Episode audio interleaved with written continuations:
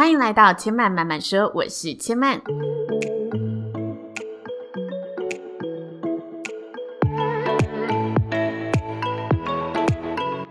目前频道在 iTunes Store、Spotify、Google Podcast 都听得到。喜欢的朋友，欢迎帮千嫚订阅并留言评论，让更多人可以认识千嫚慢慢说喽。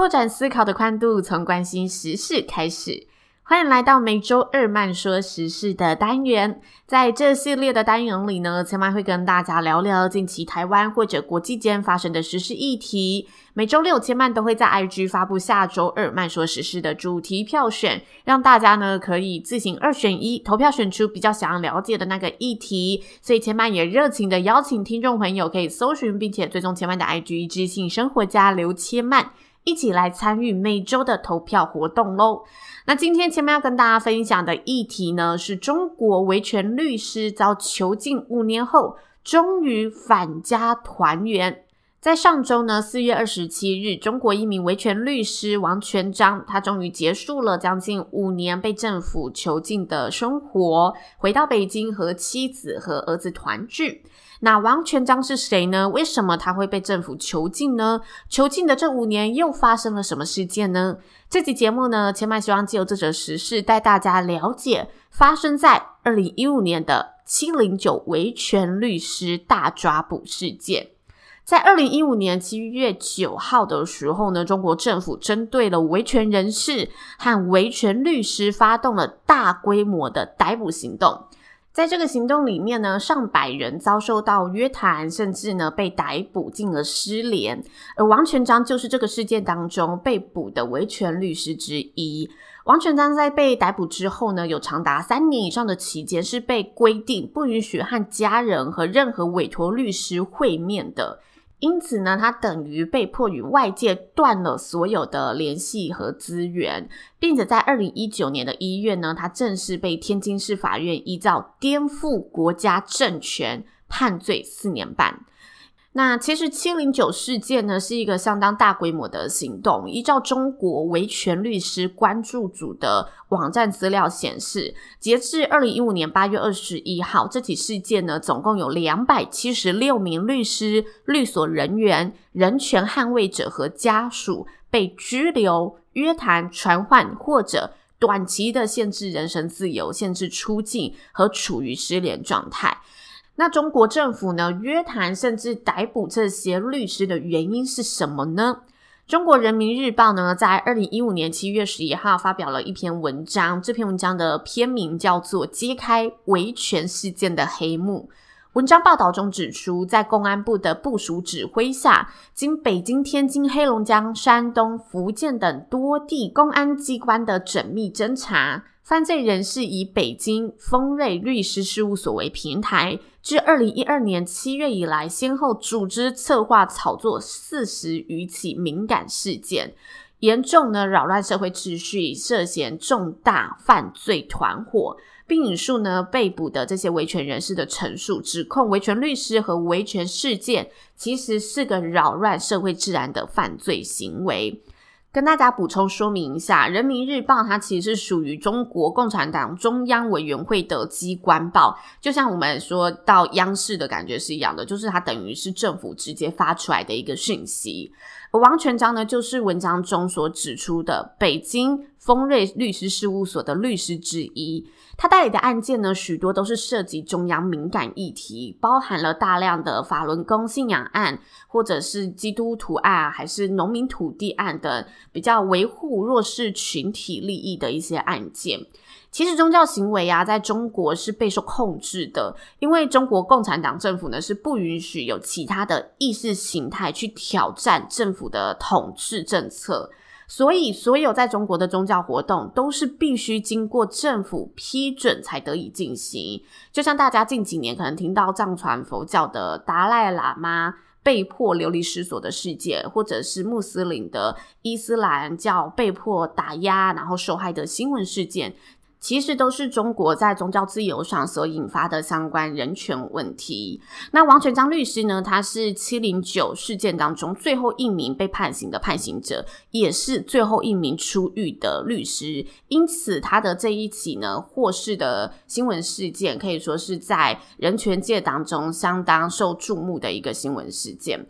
那其实，在事件当中呢，也有一个外国人士，他遭到了北京逮捕。这名外国人士呢，是瑞典籍的人权活动家，叫做 Peter Darling。他是人权卫士紧急救援协会的创办人，长期关注中国的人权运动。那他因为呢，与这个案中所提到的丰瑞律师事务所有相关的业务往来，因而让他呢在北京国际机场的时候，被中国警方以涉嫌危害国家安全罪这个罪名呢遭受逮捕。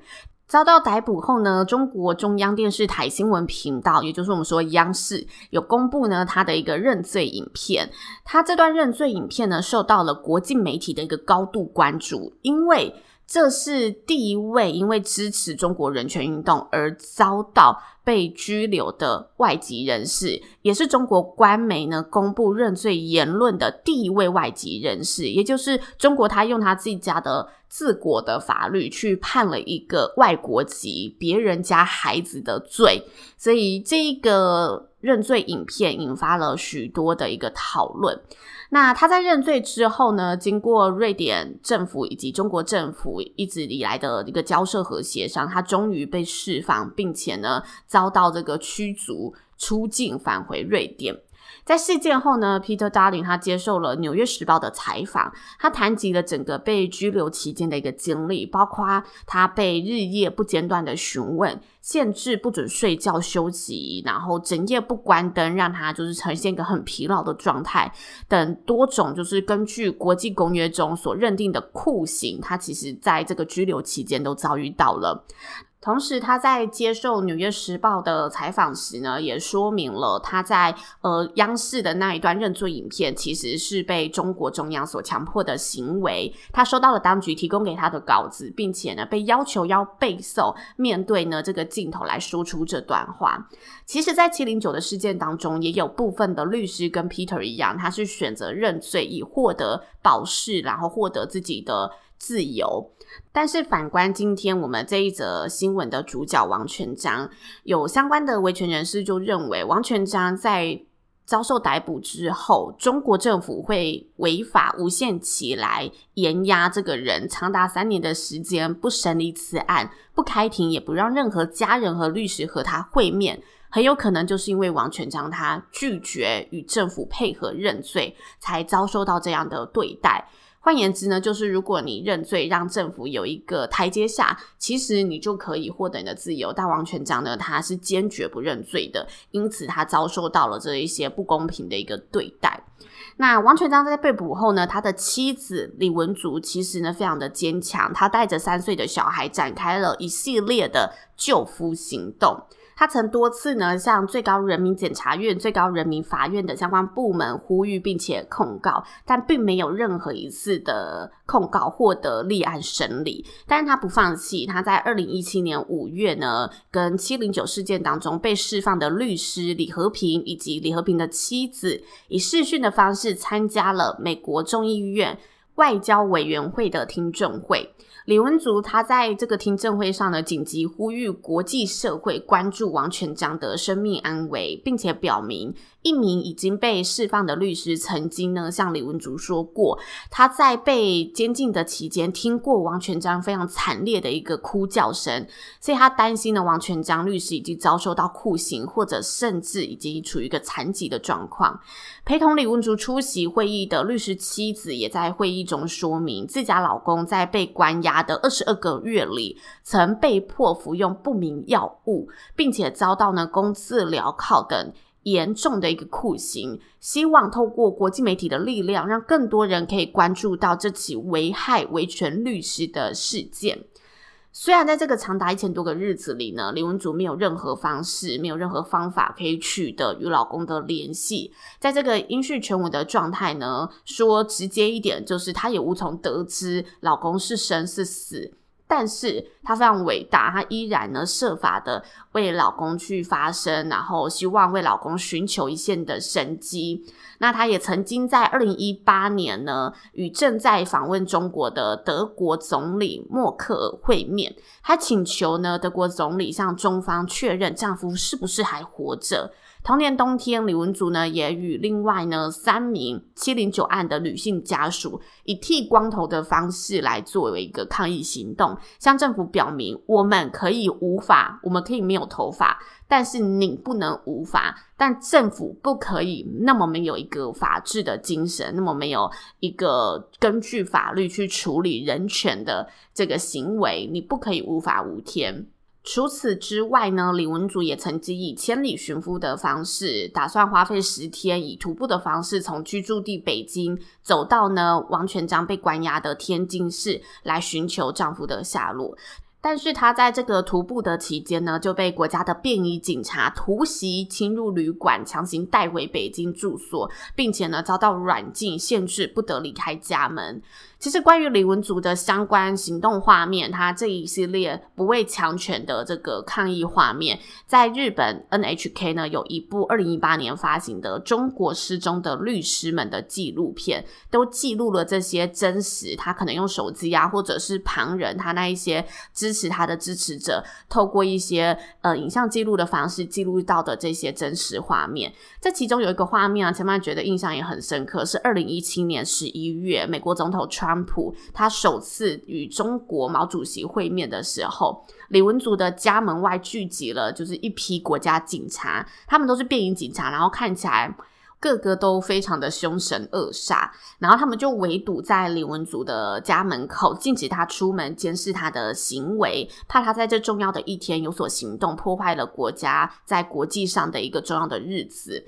这个画面，千曼也印象非常深刻，因为他们真的就是围堵在那里，不让他出门，然后跟他对谈也是非常的不客气的。那整部纪录片里面也有许多，就是其他他在救俘期间遭受到的各种威胁啊、骚扰、跟踪，还有非法限制人身自由的那一些真实的生活画面。虽然王全章在上周正式回到北京住所跟家人团聚，但是仍有许多相关的媒体指出，王全章律师呢目前还是被监视的状态中，他并没有得到真正的自由，就是他其实还是被限制的。但是这一天，我想对他的妻子李文竹来说，真的是一个很不容易得来不易的一刻。李文竹她在见到老公的同日呢，也透过 Twitter，她发布了睽违四年半一家人团聚的画面，并且写着：“我想了多少次我们见面的场景，但见着你，我却感觉像在梦境一样。”那整个画面看了真的很令人鼻酸，很令人动容。那王全章在获释之后，也接受了众新闻的电话专访，他其中提到了自己在狱中呢，其实不清楚。外界发生的事情，直到他出狱后才发现，原来他的妻子李文竹一直为他抗争，做了这么多他没有想象过的事情。他甚至无法想象妻子承受到的压力是如此的巨大。他希望往后可以用自己的一切尽力去弥补这一些妻子对自己付出的种种。他希望可以好好的把握接下来跟家人相聚的时光。这篇报道里面写着王全章在这段经历当中的个人感受以及种种细节。如果大家对这个议题有兴趣，千万推荐大家可以去看看这篇报道。这篇文章的主题叫做《专访王全章：狱中收起情感如活死人》。其实大家可以搜寻关键字啊，众新闻是那个大众的众，就只要搜寻众新闻。专访王全章，你应该就可以看到这一篇文章了。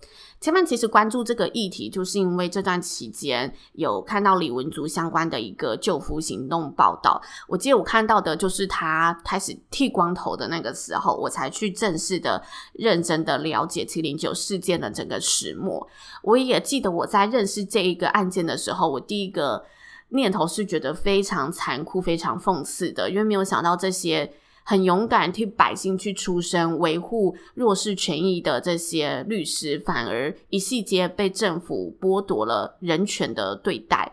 人权和自由真的是每个人生命里无形却可贵的拥有。真心佩服这些用意志力和行动去维护这项资产的勇士们。然后也再次的觉得大家要珍惜我们现在所拥有的这一些得来不易。仿佛像空气的东西，都是我们非常非常珍贵的一部分。以上就是千曼这集节目内容的分享喽，谢谢您的收听。如果大家听完有任何的想法心得，都欢迎可以留言告诉千曼。那千曼慢慢说呢，目前在 iTunes Store、Spotify、Google Podcast 都听得到。喜欢的朋友也欢迎呢帮千曼订阅，并且留言评论，让更多人可以认识千曼慢慢说喽。千曼慢慢说，今天就说到这里喽，也邀请您下次再来听我说喽，拜拜。